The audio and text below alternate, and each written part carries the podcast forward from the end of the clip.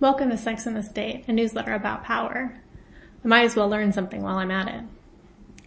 As I was deplaning in the Huntsville, Alabama airport, an older gentleman asked me, does the decrim and decrim sex work mean decriminalize? Now, this would have been a very weird question, but my backpack does say decrim sex work. So I answered brightly, you got it. He laughed. And I wish this had been where the encounter ended, but I followed up with, I don't own myself if I can't rent access to myself. At this point he looked like he was sorry he asked. But in fairness, don't ask someone about a political message they or their best friend have clearly affixed to themselves if you don't want an earful.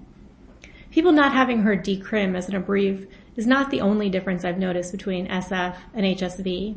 We have Kroger here and they're enormous.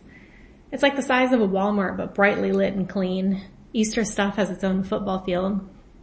I saw a koozie that said, I heart the USA, but it was neither for the 4th of July nor ironic. This week I'm at my dad's because my sister has her kids. I left her house just in time apparently since one of them is sick again.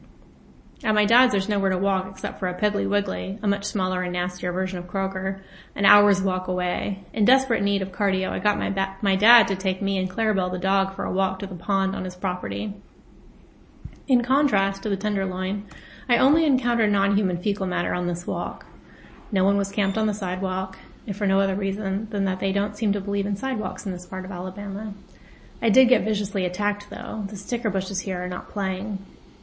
I get pangs of FOMO when I get notifications on Facebook about parties I'm missing in SF. But my sister and I threw a pretty great little get together on Saturday. I've already met some amazing people, and HSV is a lot more progressive than I assumed. There's pole dancing classes and an active kink scene. I think there might even be a dungeon. I have this fear that I'm going to fall out of step with a broader culture here, that I'll retreat into this backwater, and when I interact with anyone from outside, I'll be this sheltered bumpkin that everything has to be explained to. But I think I want to embrace it. I think I wanted to go into every visit, every interaction really, with a beginner's mind. I want to ask stupid questions. I want to stop the conversation when something doesn't make sense or I don't get the reference. Better to learn than to seem like I know. Better to learn whether I fit in than to seem like I already do. But it's hard.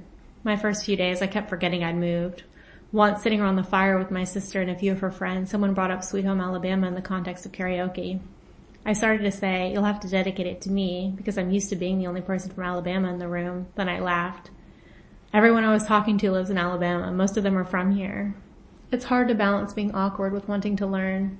It's hard to know which questions are going to make someone uncomfortable, but I want to get better at it, especially since I'm going to be pretty awkward regardless. So I might as well learn something while I'm at it.